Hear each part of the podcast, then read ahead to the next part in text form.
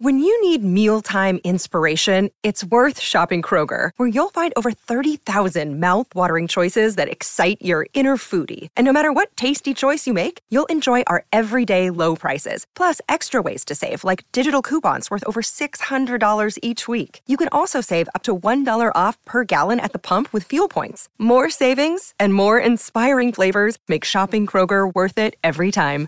Kroger, fresh for everyone. Fuel restrictions apply.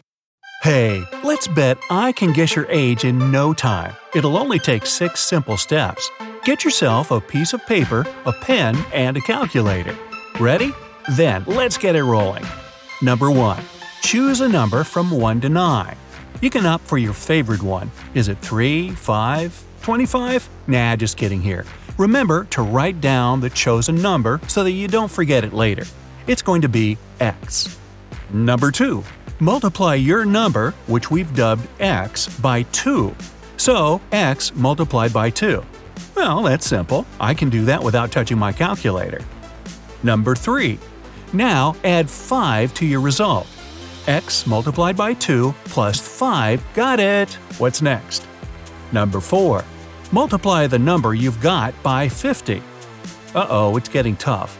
Time to make use of that calculator so you have x multiplied by 2 plus 5 multiplied by 50. Number 5. Now your birthday comes into play.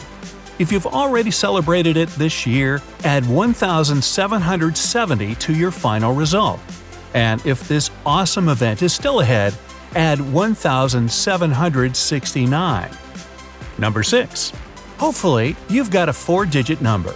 If not, something's gone wrong with your calculations. Try going through all the steps again. And the last task you need to subtract the year of your birth from your final result. After you've done this, you're supposed to get a three digit number. The first digit is the number you chose at the beginning, and the following two digits are your age. If you haven't made any mistakes in your calculations, you'll have the right answer. Wow, I can't believe my eyes! How crazy is that? Let's go through all the steps together and check once again if it works. I'm going to pick one number from 1 to 9.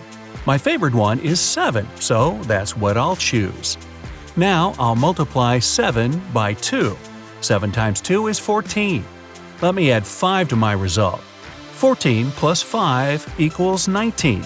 Give me a sec, I'll just grab my calculator. Here we go. 19 times 50 equals 950. I've already had my birthday party this year. This means I need to add 1,770 to 950. Ah, done. That's 2,720. And finally, I subtract the year of my birth from the final result. 2,720 minus 1986 is 734. Amazing! 7 is the number I've chosen, and I'm indeed 34 years old. I wish.